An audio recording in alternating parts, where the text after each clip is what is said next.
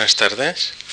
Vamos a empezar la cuarta conferencia de este ciclo, que no guarda demasiada relación con las anteriores y que he titulado de una manera así un poco, acaso demasiado genérica, Modelos formales de justicia distributiva. La palabra justicia o equidad o igualdad son palabras tan cargadas de contenido y tan ricas que evocan tantas dimensiones que es difícil formalizarlas de una sola vez. Y una de las cosas que quisiera hacer es explicar cómo, por un lado, el análisis formalizado de conceptos de esta naturaleza necesariamente empobrece eh, en algún sentido la, la generalidad y el alcance de estos conceptos, porque ninguna formalización será suficientemente rica para lograr captar todos los matices y toda la riqueza de significados que el lenguaje habitual pues evoca. Pero por otro lado, esta misma formalización en cierto sentido empobrecedora debería ser también una ayuda para eh, el rigor en la comunicación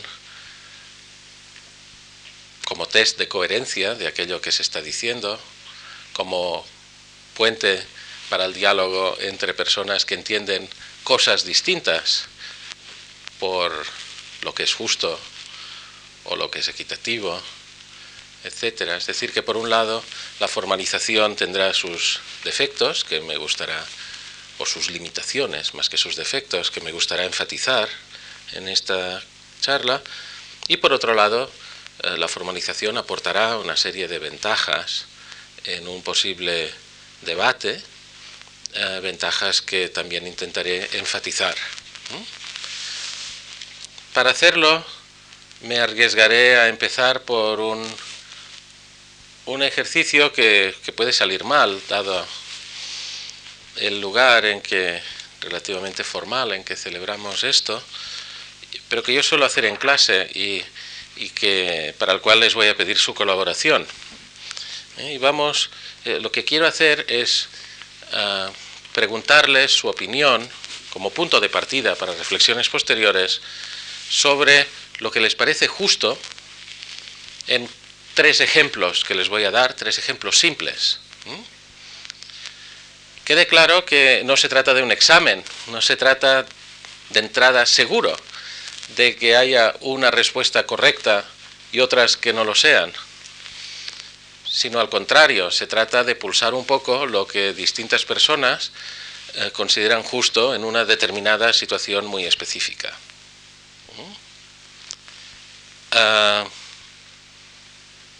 Por tanto, no hay quien se pueda equivocar, hay quien puede diverger. Y entonces, pues ah, les propongo este pequeño juego en el que pasaremos unos minutos eh, les voy a enseñar la primera pregunta y la explicaré un poco para que no se dé error. Les daré dos minutos y medio, no más, para que la cosa no se haga muy tortuosa. Y entonces voy a pedir a la gente que levante enérgicamente la mano, sin pudor, ¿eh? Para poder hacer un recuento del que tampoco dependerá el carácter científico de este experimento, porque por descontado, no va a tener ninguna validez científica, pero sí espero que sea indicativo lo que vaya a salir. ¿De acuerdo? O sea que con esta petición de ayuda vamos a por ello. Hay que distribuir 12 peras y 12 naranjas entre dos personas. Y sabemos ¿eh? que Juan obtiene 100 miligramos de vitamina F por pera y nada por las naranjas. Y que Luis recibe 50 por cada fruta, sea pera o naranja. Médicamente impresentable, no sé, pero no vamos a entrar en esto. Para simplificar, eh, cuando piensen ustedes en cómo les parecería que hay que distribuir justamente estas frutas, olvídense de otras consideraciones posibles. Solo quieren la vitamina. El sabor, la forma, etcétera, no importa. Y finalmente piensen que estamos pensando en distribuciones finales. Es decir, no dejen decir, bueno, les voy a dar así, después entre ellos ya se arreglarán. Si se arreglarán, prevean los arreglos que vayan a hacer, pero lo que queremos es saber qué arreglo final de darse les parecería el más justo. Que espero que me digan cuántas peras y cuántas mm, naranjas le van a dar a estas personas, no en términos de cualquier otro criterio, sino de aquello que a cada uno de ustedes les parezca justo.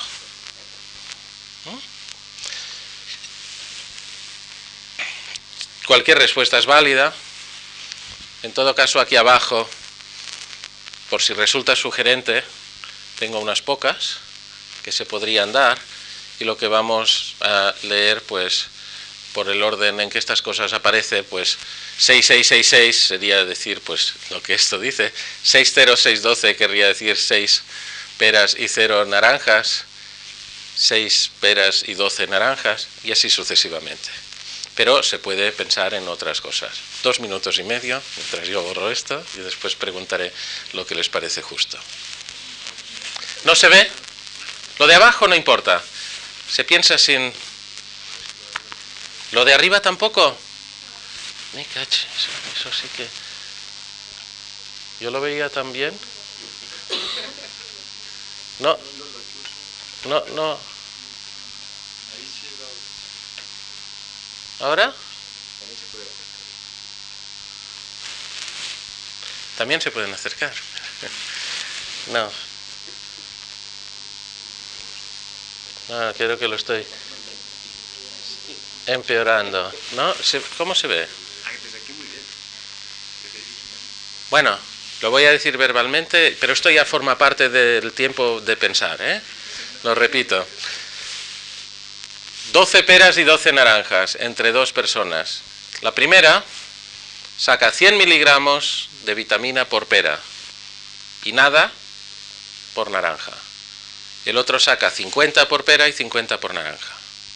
Ambos están interesados en obtener vitamina y en ninguna otra cosa que surja de este consumo. Y la pregunta es, ¿qué les parece justo?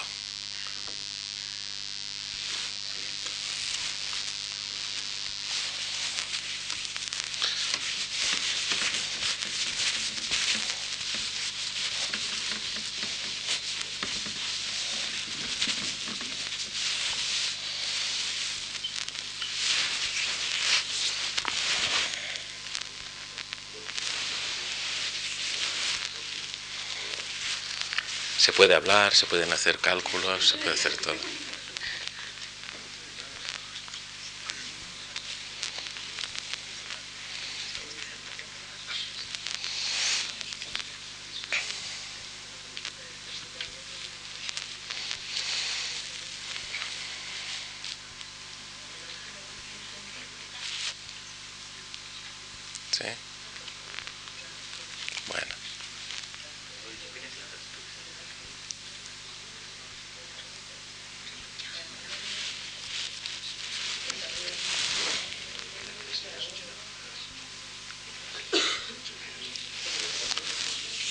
Eso de hacer trabajar a los otros es un poco embarazoso.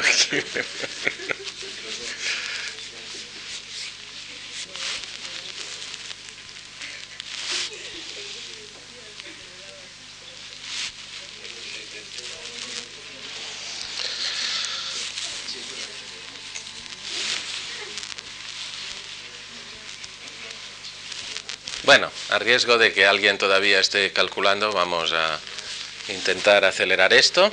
A ver, uh, tú mismo. Pues eh, yo escogería la respuesta 5. 120012.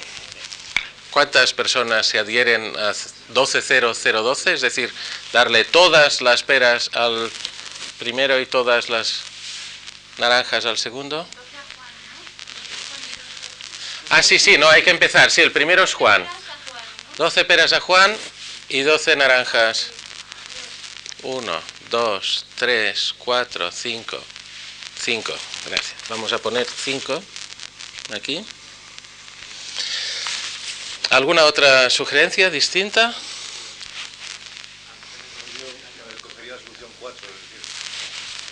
90312. Ah, las explicaciones las daremos después. bueno, las daremos, las buscaremos juntos, quiero decir, este es el juego un poco, ¿no? 90312. ¿Quién se apunta a 90312? ¿Otra persona? ¿Dos? ¿Alguien más? Aquí o me faltan votantes o me falta la asignación ganadora. 80412. No, hemos quedado en que no hay error. Hay opinión. Es decir, 80412. No, no tan error. ¿no? 1, 2, 3, 4, 5, 6, 7, 8, 9, 10. Por lo menos 10.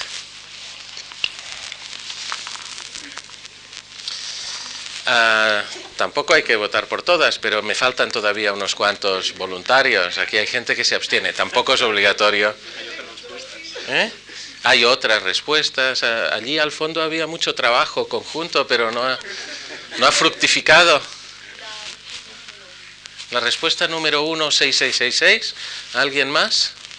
Dos. Y los señores del rincón tienen su última oportunidad dentro de un momento. ¿No? O cualquier otro voluntario, ¿no? Habéis votado por ahí. Bueno, nadie más quiere... Ah, vale, lo dejamos aquí. Eh, esta es una historia. Dentro de un momento volveremos a ella. Me gustaría ahora ah, presentarles otra situación, no muy distinta, se trata de nuevo de distribuir 12 peras y 12 naranjas entre dos individuos, los mismos. Pero ahora la situación, eh, los datos de que disponemos son distintos. No nos vamos a referir, antes hablábamos de sus necesidades vitamínicas. E insisto una vez más que todo esto es un pequeño juguete para hablar de cosas que después espero sean más serias, pero aquí de lo que se habla es de los gustos de estas personas. Es decir, de lo que tenemos informaciones sobre lo que les gusta. Y esta información nos viene dada de una manera que es frecuente en cuestionarios, es decir, en términos de la cantidad máxima que cada uno de ellos estaría dispuesto a pagar por cada una de las frutas. De manera que uno de ellos estaría dispuesto a pagar cualquier cantidad, hasta 100 pesetas, por unidad de pera, pero en cambio, como no le gustan las naranjas, no está dispuesto a pagar nada por ellas, mientras que el otro está dispuesto a pagar hasta 50 pesetas por cada unidad de fruta, se trate de la que se trate. Con estos datos sobre los gustos y sin referencia, estos son compartimentos estancos. Esta pregunta no tiene nada que ver con la anterior. Lo único que tienen en común es que están ahí Juan y Luis y las peras y las naranjas, pero se trata de preguntas por separado. Y la, cuestión de nuevo es la misma. ¿Cuál sería, a su entender, la asignación más justa? Dos minutos.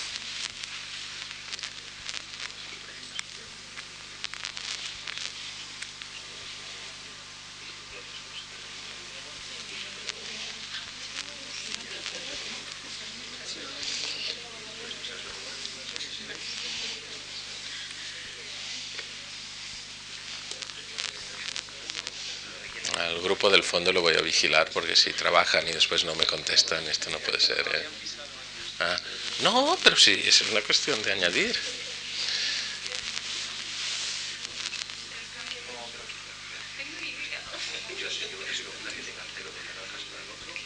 Bueno.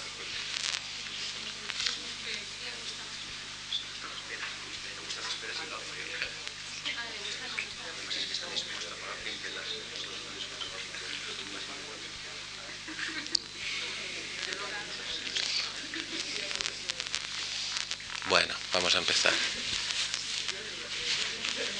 Parece justo. 120012. ¿Quién apunta 120012? 1, 2, 3, 4, 5, 6, 7, 8, 9, 10. La quinta, 10.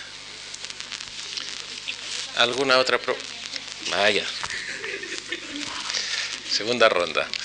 Ah, ah ya han votado. Vaya. 90312, muy bien. ¿Cuántas personas 90312? Una, dos, tres, tres. ¿Alguna otra propuesta? 80412 de nuevo, con algunas personas más en favor de 80412 en este caso. Otra, tres, cuatro. ¿Alguna otra propuesta? 6666. 1, 2.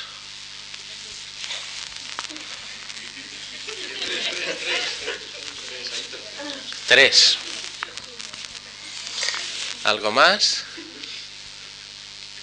Bueno, yo creo que tampoco se trata de ser exhaustivos en esto. Vamos a hacer el último, la última pregunta de este estilo. ¿eh?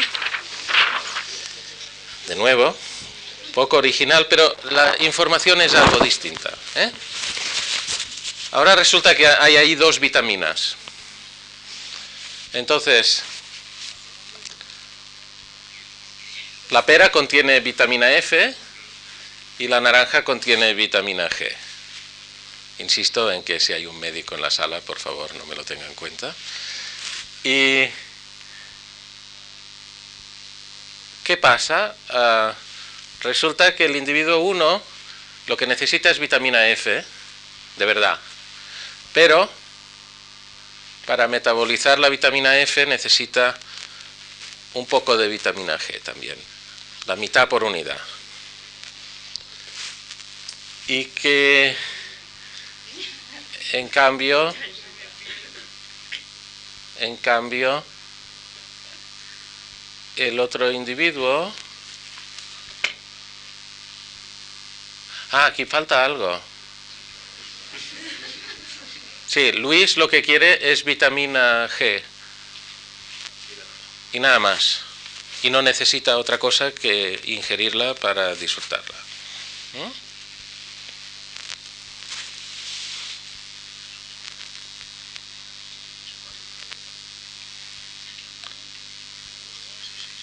Es decir, que Juan a lo que va es a la vitamina F, pero no la va a poder disfrutar si no tiene también un, un complemento de vitamina G.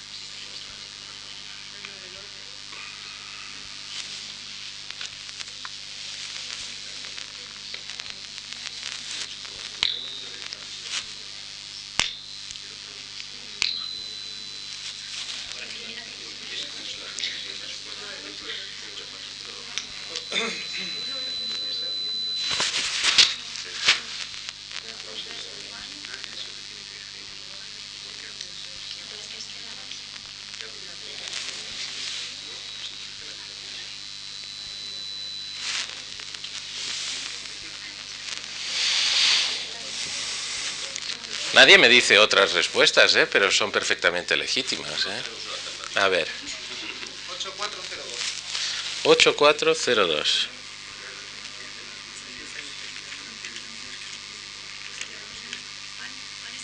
¿Cero cuánto? Pero estos son 16. Yo también.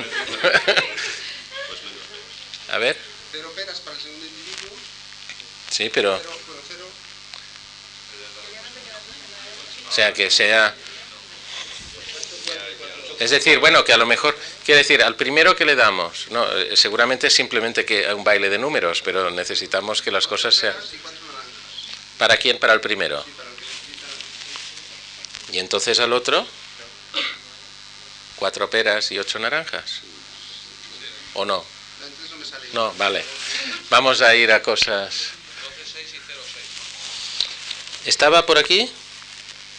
Ah, no. Esta es nueva, ¿verdad? 12.6 y 0.6.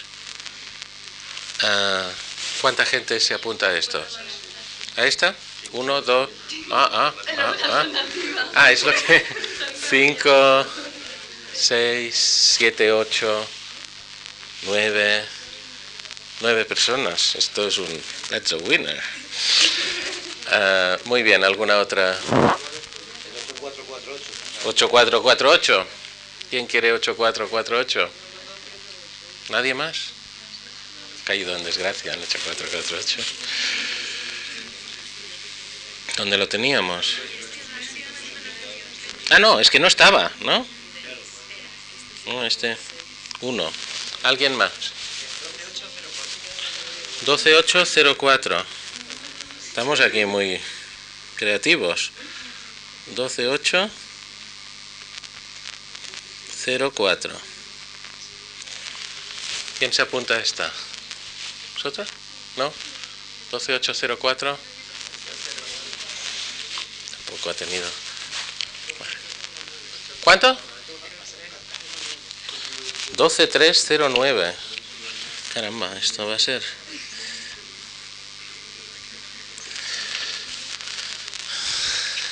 Más 12309. 2, 3. Ah, no, ¿eh? A la de antes. Aquí dos. Aquí uno. Tres. Uno aquí. ¿Algún otro? No oigo. Bueno, yo creo que con esto tenemos material para ir hablando un rato. Bien, vamos a ver qué quiero sacar de aquí. De todas maneras, eh, esto son tres, tres preguntas que se van a engarzar. Ah, les quiero... Ya casi no me va No, pero quiero hacer una última pregunta. Esta última pregunta es totalmente distinta. Eh, y simplemente eh, les voy a escribir aquí. Bueno, lo tengo aquí escrito, es el- la pregunta 9 solo. E- Esto es otra cosa, también tiene que ver un poco con justicia distributiva y estas cosas, pero aquí lo que nos vamos a dar es dos distribuciones de renta. ¿no? Para un caso muy sencillo, con muy poca gente, y les voy a preguntar simplemente que me digan cuál de las dos distribuciones les parece más desigual. Y es esta distribución la que aparece en el número, eh, esto, este par de distribuciones que aparecen en el número 9. ¿Eh? ¿No se ve? Bueno, esto es fácil de remediar porque como solo es una pregunta, ¿eh? me gustaría saber qué piensan sobre cuál de estas dos cosas es, eh, cuál de estas dos distribuciones es más desigual. Se trata, por un lado, de la distribución 1, 4, 7, 10, 13, vamos a decir la A, y la B sería 1, 5, 6, 10, 13. ¿Mm? Entendido esto, pues que hay cinco individuos en esta sociedad y que estas son las rentas de en millones, por ejemplo, de las que disfrutan estos, do- estos cinco individuos. ¿Cuál de las dos les parece más desigual?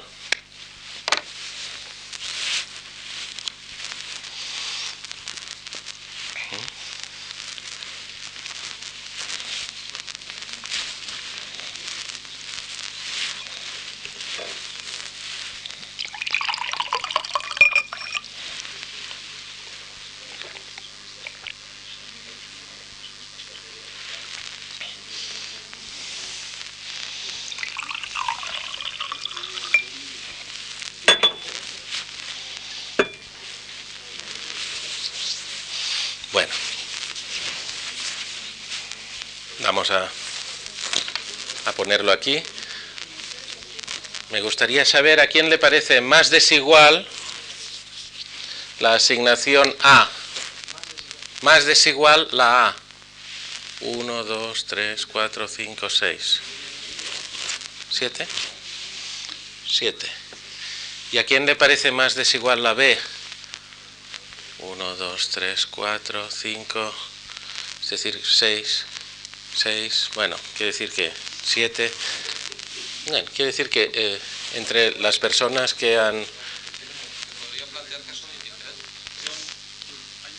También se podría plantear a quiénes de entre las personas que tienen que se quieren expresar consideran que son indiferentes. Sí, por descontado. Entonces, indiferentes me salen, a ver, ¿cuántos? Uno, dos, tres, cuatro, cinco, seis, siete, ocho, nueve, diez. Diez personas son indiferentes. Y entonces, ¿a quién le resto? ¿A la A o a la B? A la A le resto una. Bien. Bueno, dejaremos este pequeño experimento aquí al final. Y ahora me gustaría avanzar con cierta energía respecto a las tres primeras cosas que hemos hecho. Bien, estos, eh, estos cuestionarios están sacados de un artículo. Uh, debidos a un economista, Menahem Yaari, y a una psicóloga, Maya Bargilel,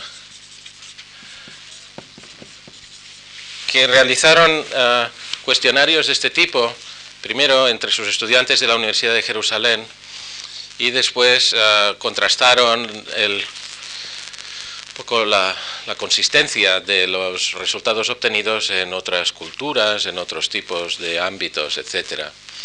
Y encontraron una cierta consistencia en, en los resultados que vamos a comprobar si también la tenemos aquí, aunque insisto, dadas las el carácter informal de cómo hemos hecho esto, pues tampoco hay que desesperarse si no nos sale exactamente lo mismo. Se trata de un artículo publicado, es el, el, el primer artículo en el mm, volumen 1, número 1, de una revista mm, llamada Social Choice and Welfare.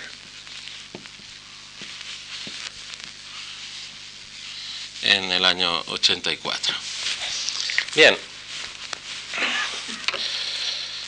¿Cuál fue el resultado que obtuvieron, por ejemplo, Yari Bargilel en, este, en esta primera cosa?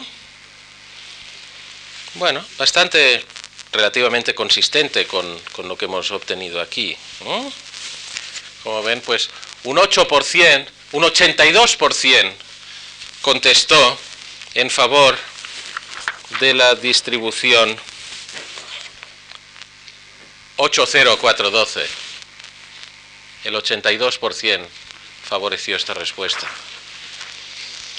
Y las demás pues obtuvieron 8, 8, bueno. Pero lo que interesa destacar es que una gran mayoría de la gente en esta primera pregunta contestó aquello que aquí también ha sido claramente la moda, ¿no? Segundo pequeña observación que después iremos expandiendo un poco. Respecto a la segunda pregunta, respecto a la segunda pregunta,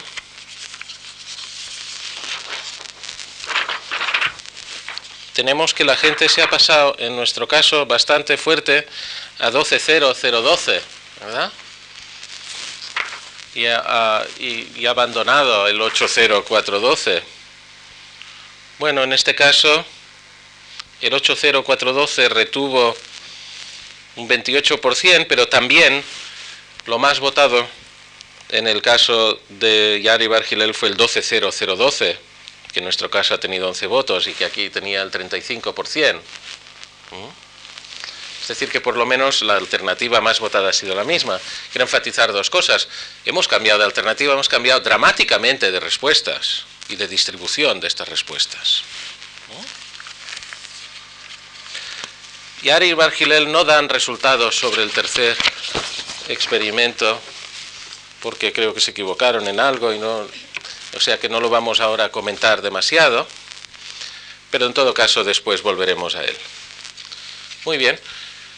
La cuestión es, delante de todo esto estoy seguro de que cada uno de ustedes para dar esta respuesta ha respondido a algo, a un sentimiento más o menos inmediato, a un pequeño cálculo en un rincón de papel, a alguna cosa. ¿no? Nos gustaría pensar un poco sistemáticamente en qué hemos estado haciendo al intentar responder esto. Bueno, en primer lugar, claramente lo que hemos estado haciendo es escoger entre un conjunto de alternativas. Estas son palabras que estábamos utilizando estos días. ¿Cuáles son las alternativas en nuestro caso? Pues son pares de dos pares de números, ¿no? Las peras y las naranjas para el señor 1, las peras y las naranjas para el señor 2, con una propiedad, y es que, que bueno, que en contra de una propuesta aquí malvada, pues no nos podemos repartir más de lo que hay, es decir, que solo se podía sumar a 12. Y de hecho, en todos los casos, aunque a veces al llevar a cabo el cuestionario hay gente que eh, no lo hace así, pero creo que en este caso todo el mundo eh, no solo no se ha excedido de los 12, sino que eh, nadie ha propuesto que dejase de repartirse nada en pro de la justicia. ¿no? Es decir, que siempre han sido propuestas que suman a 12. Entonces, eh, eh, resulta que los economistas tenemos una manera de representar esto, ¿no? Que es lo que se llama la caja de Edgeworth. En una caja de Edgeworth lo que se representa es el conjunto de las asignaciones de dos bienes entre dos individuos cuya suma constituye una cantidad fija. ¿Cómo hacemos esto? Lo hacemos a base de poner una caja en la cual en este eje vamos a medir peras, en el otro naranjas, y en este origen vamos a poner al señor 1. ¿Qué longitud le vamos a dar a la caja? Pues si tenemos 12 peras vamos a poner longitud 12 de este lado. Si tenemos 12 naranjas vamos a poner longitud 12 del otro lado. Y vamos a considerar que un punto en esta caja representa dos cosas. Representa, mirado en relación a este origen, lo que le damos al señor 1. Es decir, la cantidad de peras que recibe el señor 1 y la cantidad de naranjas que recibe el señor 1 acaban determinando un punto que nos indica esto, peras y naranjas. Para ver la asignación del señor 2, lo que hacemos es medir también su cantidad de naranjas en el eje vertical y el de peras en el eje horizontal, pero contando a partir del otro vértice, que es el origen de coordenadas para el señor 2. Y debido a que en un lado contamos de izquierda a derecha y el otro contamos de derecha a izquierda, que en un lado contamos de abajo arriba y en el otro de arriba abajo, un punto nos representará asignaciones con la propiedad de que la suma de peras es igual a 12 y la suma de naranjas es igual a 12 también. Este truco geométrico que se utiliza eh, por parte de los economistas, no sé si se utiliza por parte de otra gente, eh, y que es muy sencillo, pues es un truco que se atribuye a Edgeworth, aunque Edgeworth nunca dibujó una caja de Edgeworth, pero actualmente se denomina así. Por lo tanto, de hecho, lo que hemos estado es escogiendo entre puntos de esta naturaleza, donde en realidad cuando señalamos un punto, no señalamos, a pesar de estar en el plano, dos números, sino cuatro, por esta interpretación en la que el mismo punto designa dos puntos en realidad, uno desde el origen de la izquierda y otro desde el origen de arriba. Eso es lo que hemos estado comparando. Pero para compararlo, en realidad, lo que hemos estado haciendo, yo creo, implícitamente, es calculando uh, cuántas vitaminas saldrían de cada uno de estos repartos y para, ¿no? y, para quién, ¿verdad? Entonces, esto de hecho, pues lo podemos obtener también a través de ejercicios que son muy habituales en economía elemental, como es pues representar el conjunto de puntos que producirían el mismo número de vitaminas para el señor 1. Que las isocuantas o las curvas de isovitamínicas de los individuos. ¿Cómo son las curvas isovitamínicas del individuo 1? Pues son curvas verticales, son rectas verticales. ¿Por qué? Porque me dice que para cada cantidad de peras, a mayor cantidad obtengo más vitaminas y que en cambio fijada la cantidad de peras, el hecho de aumentar el número de naranjas no me añade vitaminas al individuo 1. Por lo tanto, tenemos unas curvas de nivel isovitamínico que se me desplazan hacia la derecha, cuanto más a derecha más vitaminas, pero que son verticales, indicando que las naranjas no me añaden nada. En cambio, para el individuo 2, la situación es que las peras y las naranjas le añaden ambas lo mismo, 50 unidades. Y me estoy refiriendo al ejemplo 1, ¿verdad?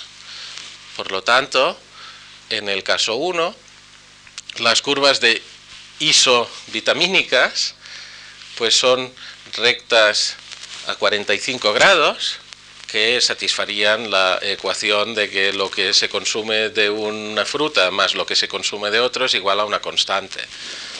Y con mayor constante a medida que nos alejamos del origen.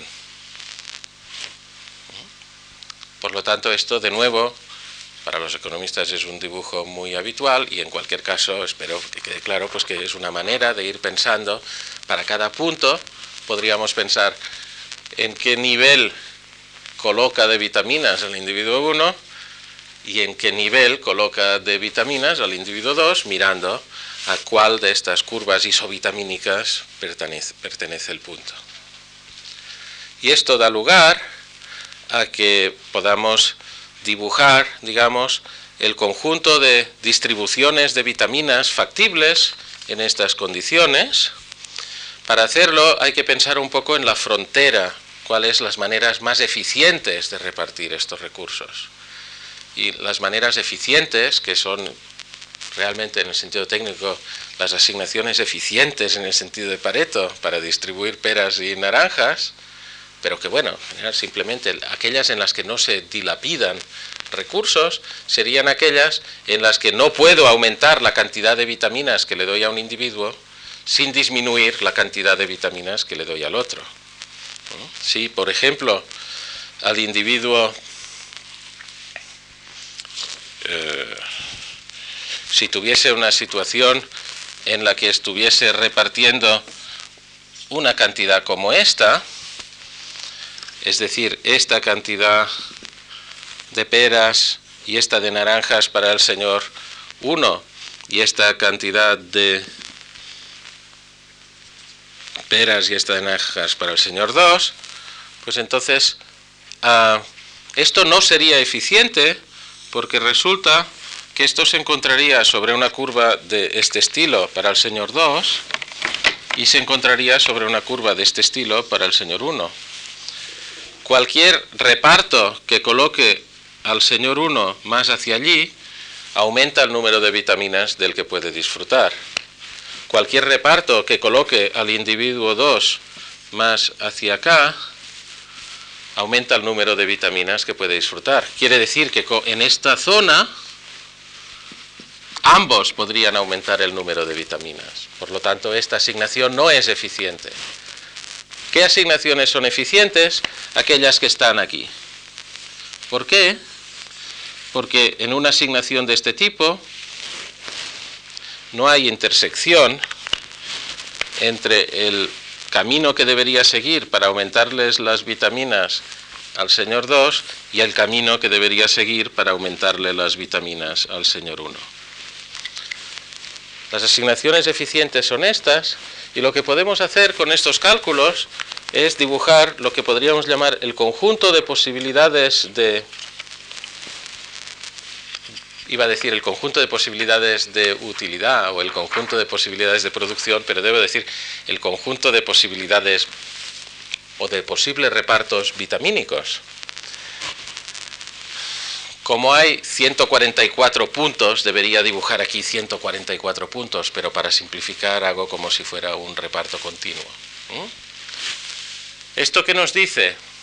Bueno, nos dice que correspondiendo a cada punto del reparto, se pueden repartir aquí vitaminas. Por ejemplo, el punto en el cual el individuo 2 tiene todas las naranjas y todas las peras, corresponde a una situación en que el individuo 2 tiene todas las vitaminas que él es capaz de disfrutar, es decir, 12 por, 50 más 12 por 50, ¿eh? que le da 1200, y el, el 1, como no le queda ninguna fruta, tiene 0, y este es el punto, aquel de allí, el 0, 1200. ¿Por qué lo dibujamos? Porque detrás de él hay una manera de repartir que permitiría que uno tuviera 0 y dos tuvieran 1200 unidades de vitamina. ¿Cuál es este reparto? Todo para el 2. A medida que al 2 le vamos quitando frutas, irá perdiendo y el 1 irá ganando. La manera más eficiente de quitarle frutas, si le vamos a quitar, esta sería la asignación esta de aquí, que es todo para el 2. Si ahora le vamos a quitar al 1, la manera más eficiente es a base, ahí le vamos a empezar a dar al 1, la manera más eficiente de darle al 1 es a base de darle la cosa que a él le gusta. Si, si, le empezamos a dar naranjas no va a ganar nada. O sea que lo más eficiente, como ya he dicho antes, asignaciones eficientes, es irle dando naranjas. A medida que le damos naranjas, por cada naranja que le damos a él, le quitamos 50 al otro y a él le añadimos 100. Con lo cual, con esta pendiente, nos llegaríamos a aproximar hasta este punto ¿eh? en el cual todas las naranjas estarían en manos, perdón, todas las peras estarían en manos de uno, todas las naranjas estarían en manos de dos. Y esto les daría 1200, 600. A partir de aquí, puedo seguir detrayéndole ahora naranjas al individuo 1, 2, perdón, para insistir en dárselas al 1, hasta llegar al punto en que el 1 lo tendría todo, pero con esto no voy a aumentar, solo voy a disminuir la utilidad de uno de ellos, pero sin aumentar la del otro, porque las naranjas no le sirven de nada. Por tanto, esta es la forma del conjunto de posibilidades de utilidad. Yo creo que la gente estaba escogiendo aquí. Bueno, si ustedes estaban escogiendo un punto de estos, ¿qué estaban escogiendo? Pues depende, ¿verdad? Hay gente que lo que estaba escogiendo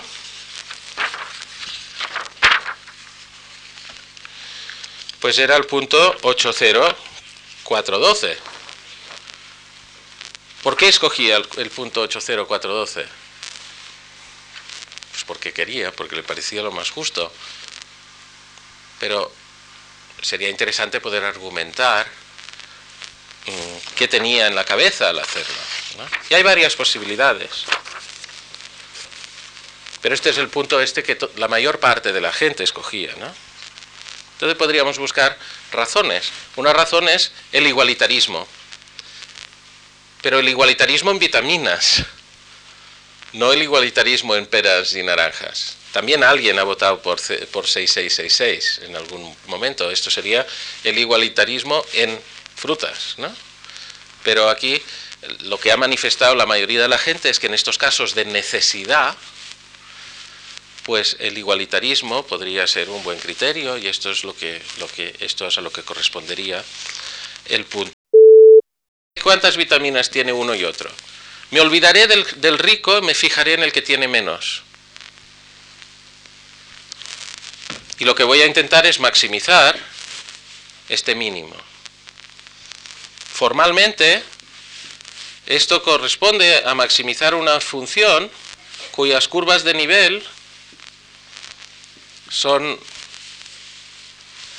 ángulos que parten del vértice de, un, de, de, la, de la recta 45 grados. Y maximizar esto en este contexto nos lleva también a escoger esta misma asignación. ¿Es el mismo criterio? Aquí sí, pero no siempre. Por ejemplo, imaginen una situación de distribución en que hay que distribuir un cierto número de unidades, pero hay una regla fija que impide darle a dos personas lo mismo. De manera que la única forma en que se pueden repartir las cosas por imperativos tecnológicos, digamos, es que uno de los individuos se, lleve siempre el doble que el otro. Esto querría decir que el conjunto de posibilidades de reparto podría ser de este tipo, con aquí una pendiente 2, ¿no? Es decir, que si yo aquí a este le doy 1, al otro le tengo que dar 2. Si a este le doy 2, al otro le tengo que dar 4. Y así hasta un cierto número máximo de posibilidades. Bueno, si estas son las únicas posibilidades, veamos que el, igualitarismo no es lo mismo que maximiza que el criterio Leximin, porque el igualitarismo nos diría, ¿cuáles las asignaciones igualitarias posibles? Solo hay una, que es esta. O sea que el igualitarismo nos metería en cero, mientras que la maximización del criterio Max-Min nos llevaría arriba.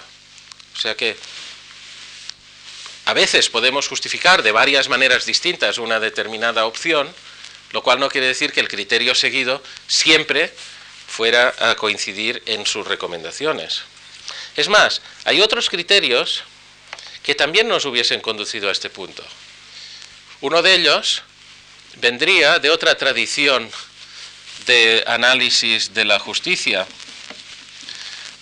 Ah, estas anteriores pues serían más bien justificaciones basadas en criterios igualitaristas, en maximización de funciones de bienestar social convenientemente definidas que reflejan un amor o una inclinación hacia la igualdad, pero ah, existe, por ejemplo, una amplia literatura sobre ah, negociación bilateral en la que el criterio eh, de reparto, pues eh, consiste en decir, bueno, vamos a tener en cuenta el conjunto de todas las posibilidades de reparto posibles y vamos a tener en cuenta también en particular el punto al que llegarían los individuos si no llegasen a un acuerdo, el llamado punto de desacuerdo.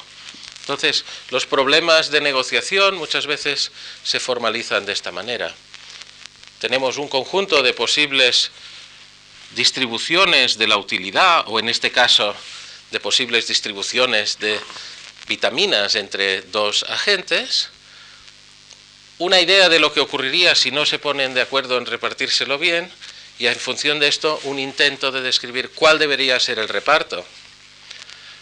Y en este contexto hay varias soluciones conocidas, las dos más conocidas son la solución de Nash, que consiste, cuando el punto de desacuerdo está convenientemente normalizado a 0,0, en maximizar el producto de las utilidades de los individuos que compiten, o en este caso el producto de las cantidades de vitaminas de uno y de otro, y que correspondería a buscar sobre el conjunto de las cosas posibles cuál es el que maximiza unas curvas de nivel que son ah, hipérbolas equiláteras. El otro criterio es el criterio de Calais-Morodinsky,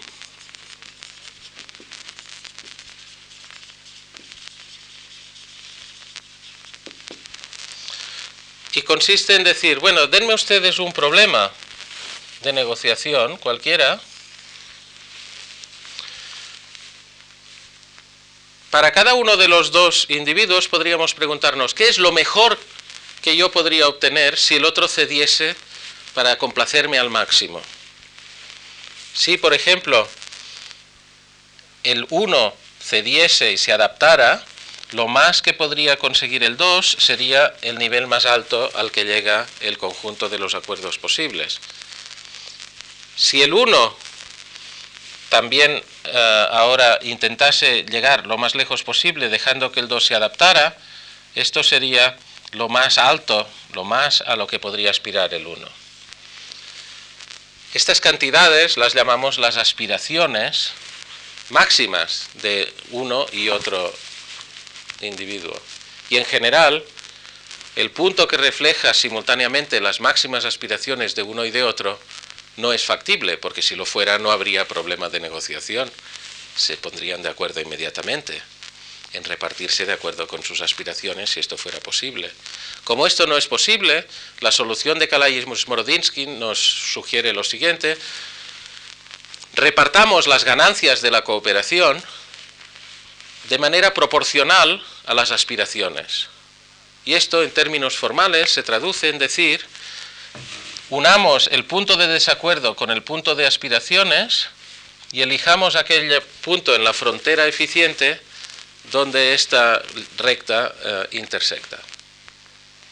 Sé que voy un poco rápido en estas cosas, pero es que no es mi objetivo fundamental explicar con detalle cada una, sino ver, por ejemplo, que en este caso, con nuestro problema, las aspiraciones máximas de ambos individuos son 1200, 1200. Y que cuando unimos 0 con 1200, 1200 intersectamos también en el punto 80412. Por tanto, dos cosas. En general, en todas las culturas donde esto se ha hecho, cuando se trata de necesidades, la gente tiende a responder sobre todo este tipo de solución. ¿Quiere esto decir que siempre todos los que responden esto tienen en la cabeza su misma, una misma justificación? No necesariamente. Hay varias alternativas. Pero por lo menos podemos ofrecer varias explicaciones de por qué la gente tiende a pensar en estos términos.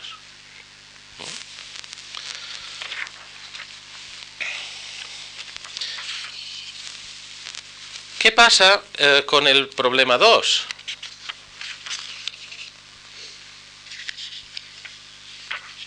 Bueno, sin necesidad de ir al problema 2, podemos ahora justificar un poco otra, otra respuesta que también se ha dado, ¿no? que es la 120012.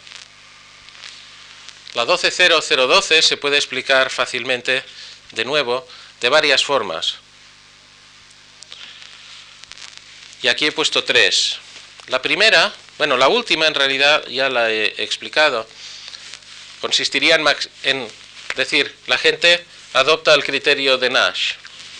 Si maximizas el producto, es decir, si intentas buscar la hipérbola equilátera más alta sobre este conjunto, nos vamos a esta esquina.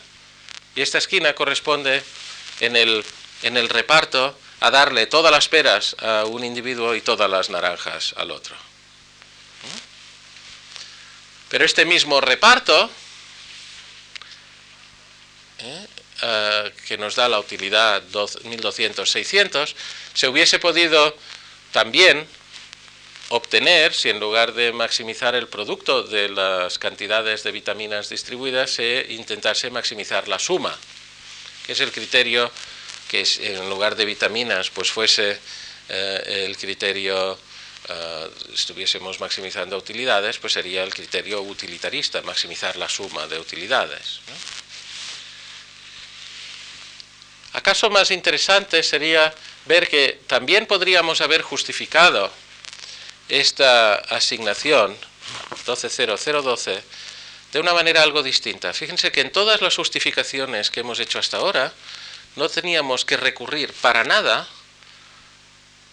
a la caja de Edgeworth inicial, es decir, a las peras y a las naranjas. Lo único que hacíamos era escoger distribuciones de vitaminas y después, una vez escogidas por criterios diversos, echar para atrás y preguntarnos, bueno, para lograr esta distribución de vitaminas, ¿cómo debo repartir las frutas? Pero esto era un, un afterthought después, ¿no? Yo me concentraba en la distribución de las frutas, perdón, de las vitaminas. Sin embargo, hay otra manera de pensar en esto, que sería decir, bueno, vamos a repartir las frutas de una manera que a priori nos pudiera parecer adecuada, y como ya les dije, no vale que ellos distribuyan, pero bueno, voy a, voy a pensar lo que ellos querrían después hacer si les hubiese repartido las frutas de una manera que a mí me parece adecuada.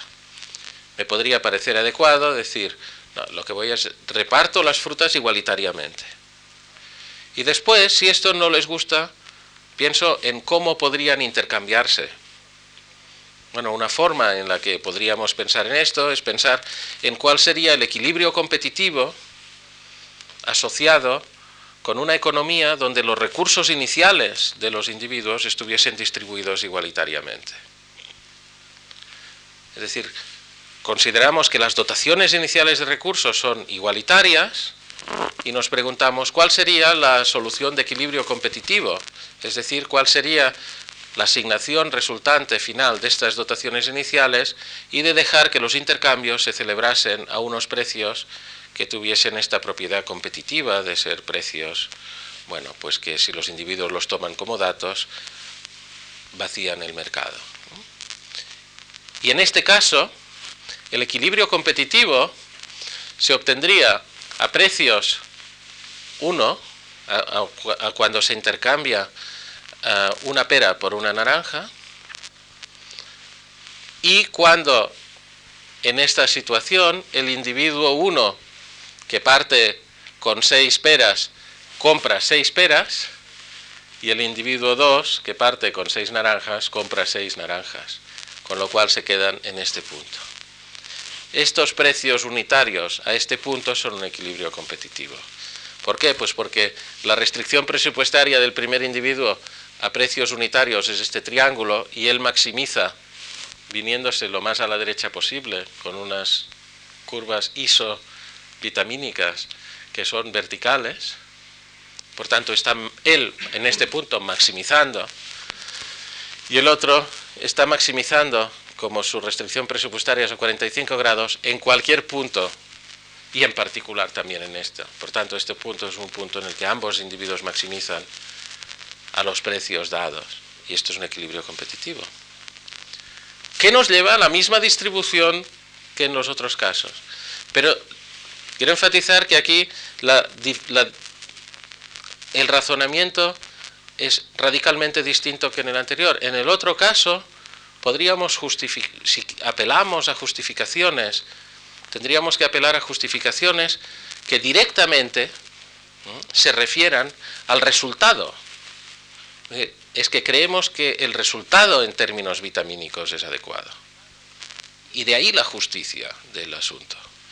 Mientras que aquí podríamos justificar la justicia no tanto en función del resultado, sino del propio proceso que conduce a esta asignación. Podríamos decir, mire, yo, ¿por qué considero justo esto?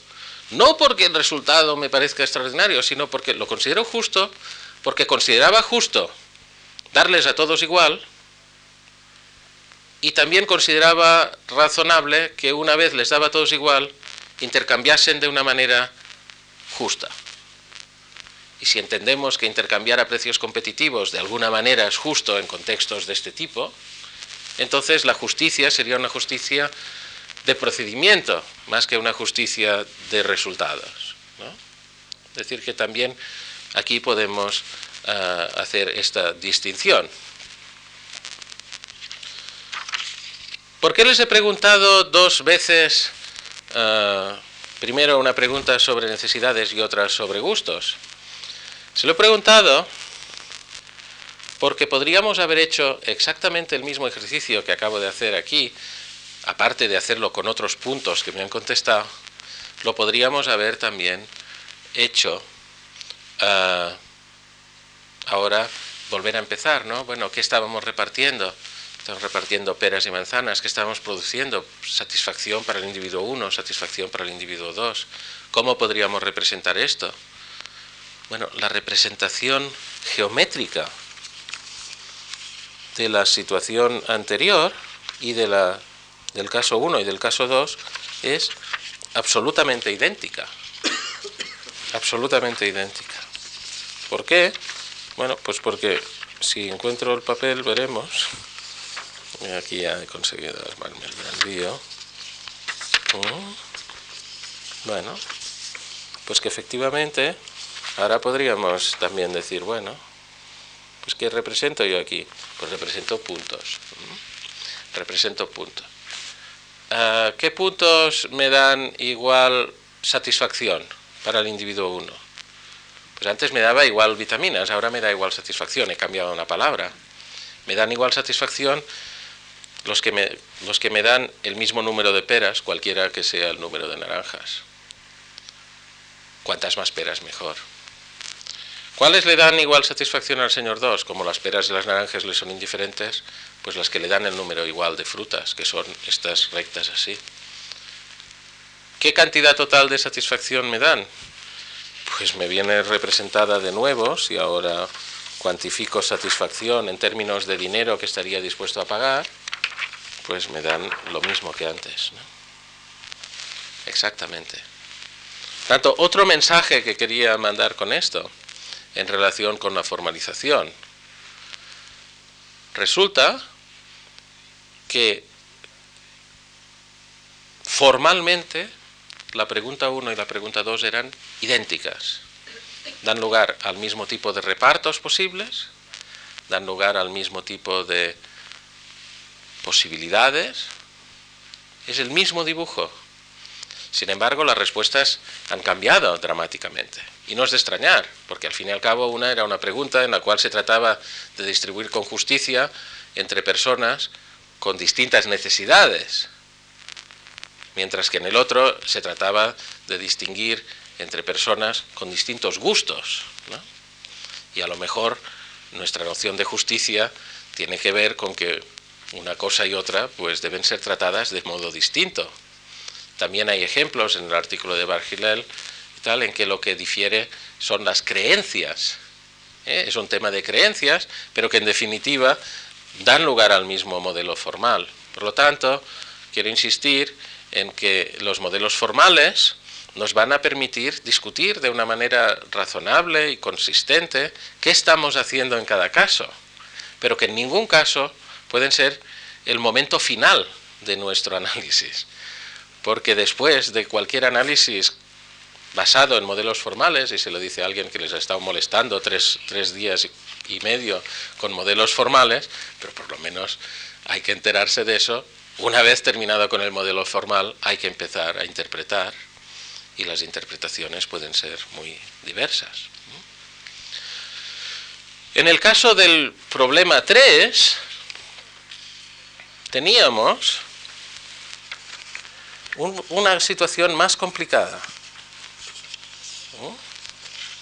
Y esta situación más complicada se traducía en que de nuevo había que repartir peras y naranjas, pero la situación era distinta, porque ahora, bueno, de nuevo se trataba de necesidades, se trataba de necesidades, pero ah, la situación era distinta, Ahora lo que teníamos es que la capacidad productiva de esta vitamina que le interesaba al individuo 1 estaba condicionada por la cantidad de unidades de pera y de unidades de naranja que era y por tanto de vitaminas que eh, podía combinar. Y necesitaba una unidad de vitamina y media unidad de la otra para que aquello se pudiese aprovechar.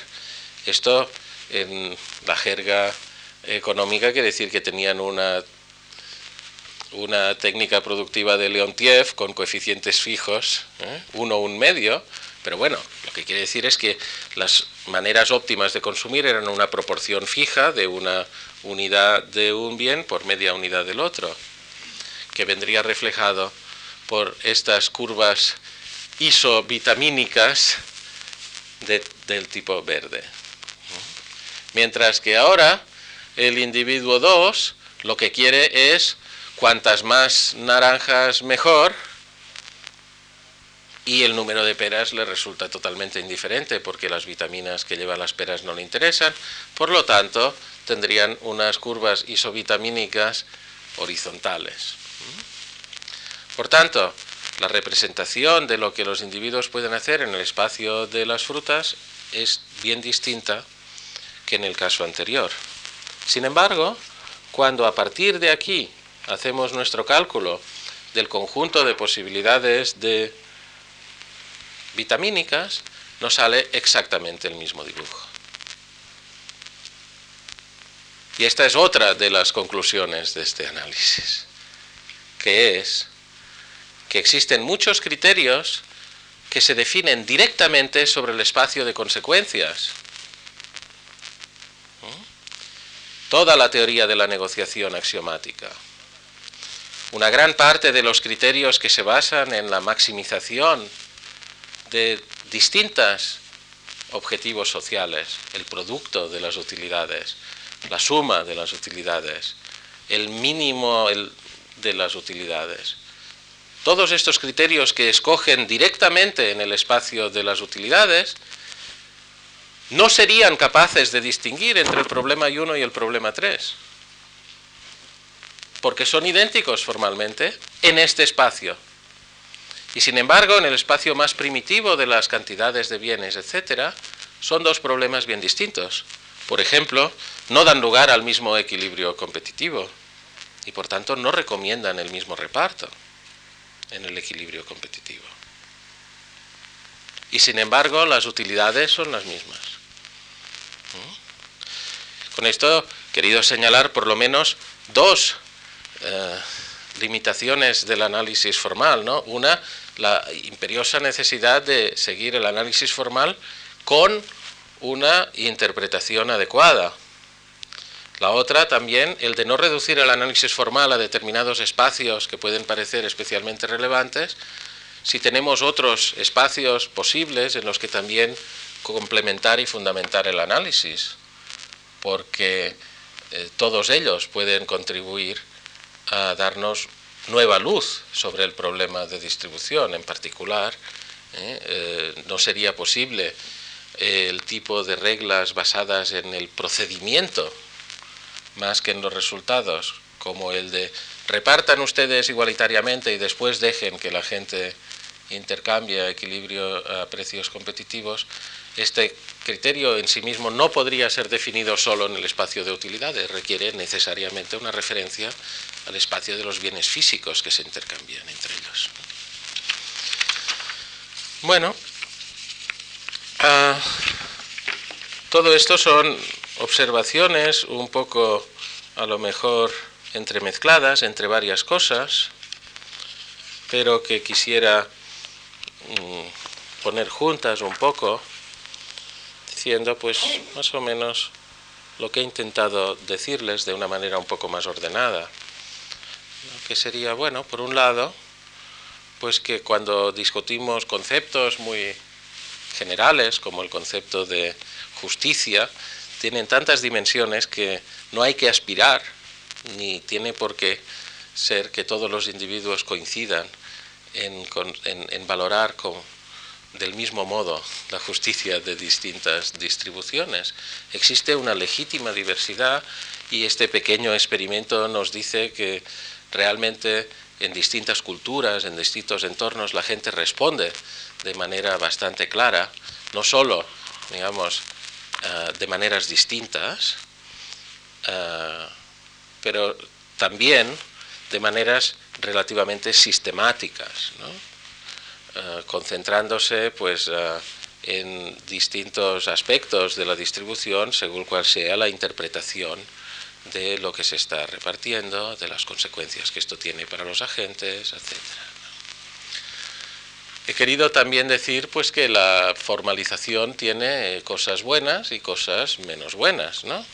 Una cosa que yo creo que tiene buena es que nos permite, por ejemplo, a cada uno de los que han participado en este pequeño juego, pues valorar la coherencia interna de sus eh, propuestas, ¿no? Mm, si ahora después de todo esto uno pues se lo volvieran a preguntar, a lo mejor se daría cuenta, sobre todo eh, esto es una cosa, es un inciso, ¿no? Es bastante terrorífico porque yo a veces hago esto pues con mis estudiantes de cuarto curso de licenciatura que están hasta la coronilla de cajas de Edgeworth y de hacer dibujos de este tipo. Jamás se les ocurre dibujar una caja de Edgeworth cuando empezamos el juego. Hay que esperar 20 minutos para que salga alguien y ay, pero si esto es una caja de Edgeworth. Quiere decir que estos instrumentos que nos vamos dando con el paso del tiempo uh, tienen su papel y son pues herramientas para pensar, para poner a prueba la coherencia interna de la manera en que pensamos nosotros mismos sobre problemas concretos. Ah, también, pues naturalmente, una vez este, tenemos este análisis formalizado, pues podemos ver cómo distintos criterios se pueden ah, relacionar entre sí, ver sus ah, analogías y diferencias, ver qué contextos, por ejemplo, en qué contexto sería equivalente utilizar un criterio maximin, rolsiano, ¿no? o utilizar alternativamente un igualitarismo en, en, características, a veces esto es equivalente, a veces no lo es. Otras equivalencias que no he señalado, pero que son también bastante razonables, si recuerdan, en el caso de la distribución en que extrema, esta en que se le da todas las peras a uno y todas las naranjas a otro, se podía obtener de varias maneras, pero una de las maneras en que se podía obtener era maximizando la suma de utilidades, otra era como equilibrio competitivo a partir de dotaciones iniciales. Bueno, esto tampoco es sorprendente, porque al fin y al cabo en estas versiones un poco cardinalistas, ¿eh? en que me permito sumar vitaminas y todo esto, esto es casi como decir pues lo que decían los primitivos utilitaristas, ¿no? que el equilibrio competitivo maximiza la utilidad colectiva entendida en el sentido más grosero de suma de utilidades. Por lo tanto, eh, estas analogías y, interconexiones se pueden ir justificando mejor si tenemos pues, unos modelos formales que nos permiten ir comparando los distintos criterios que hemos podido utilizar. Incluso en el caso de incompatibilidades nos sugiere pues, posibles axiomáticas que nos permitan caracterizar cada uno de los criterios y comparar sus ventajas e inconvenientes.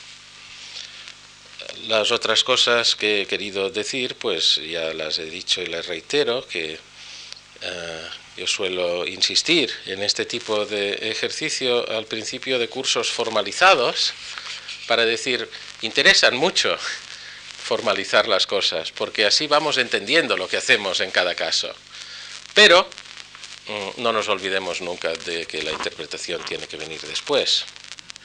Y finalmente quería pues decir que este es un pequeño ejemplo de un tipo de análisis que tampoco es tan frecuente en economía ni que tampoco es tan riguroso, que es el análisis de ciertas cuestiones a través de cuestionarios, que los economistas hemos desdeñado bastante. Y sin embargo, pues a veces tiene bastante gracia los resultados que se obtienen de él. Para explicitar un poco esta afirmación de que a veces tiene gracia, ah, pasaré a comentar para terminar este otro cuestionario que era muy amplio, pero que he reducido a una sola pregunta, referido a la desigualdad de la distribución de la renta. Entonces, existe una enorme literatura sobre las medidas de desigualdad. Todo el mundo es consciente de que la desigualdad es un concepto ambiguo. Hay cosas que obviamente son más desiguales que otras, pero existen zonas difíciles en las que las comparaciones pues implican a lo mejor ponderar las ventajas de una distribución para un segmento de la población y contraponerlo a las ventajas que otra distribución tendría para otro segmento. Y estas comparaciones entre distintos eh, niveles de renta, pues a veces no son obvias y pueden llevar a juicios de valor contrapuestos. Por lo tanto, es legítimo pues, que haya no una, sino muchas maneras de medir la desigualdad y que la gente discuta de manera sistemática y ordenada, pues cómo la desigualdad eh, refleja o la, mejor dicho, la manera en que cada uno la, mide, pues refleja juicios de valor implícitos, eh, creencias, prejuicios, etc.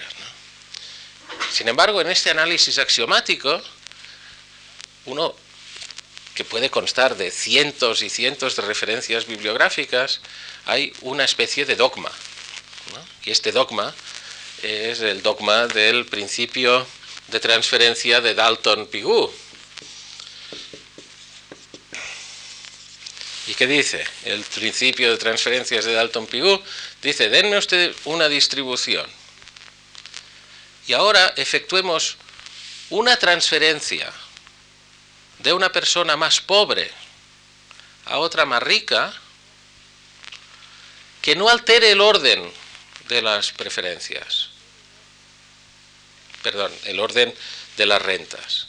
Es decir, que manteniendo el mismo orden de ricos a pobres, esta transferencia tenga lugar desde una persona rica a otra pobre.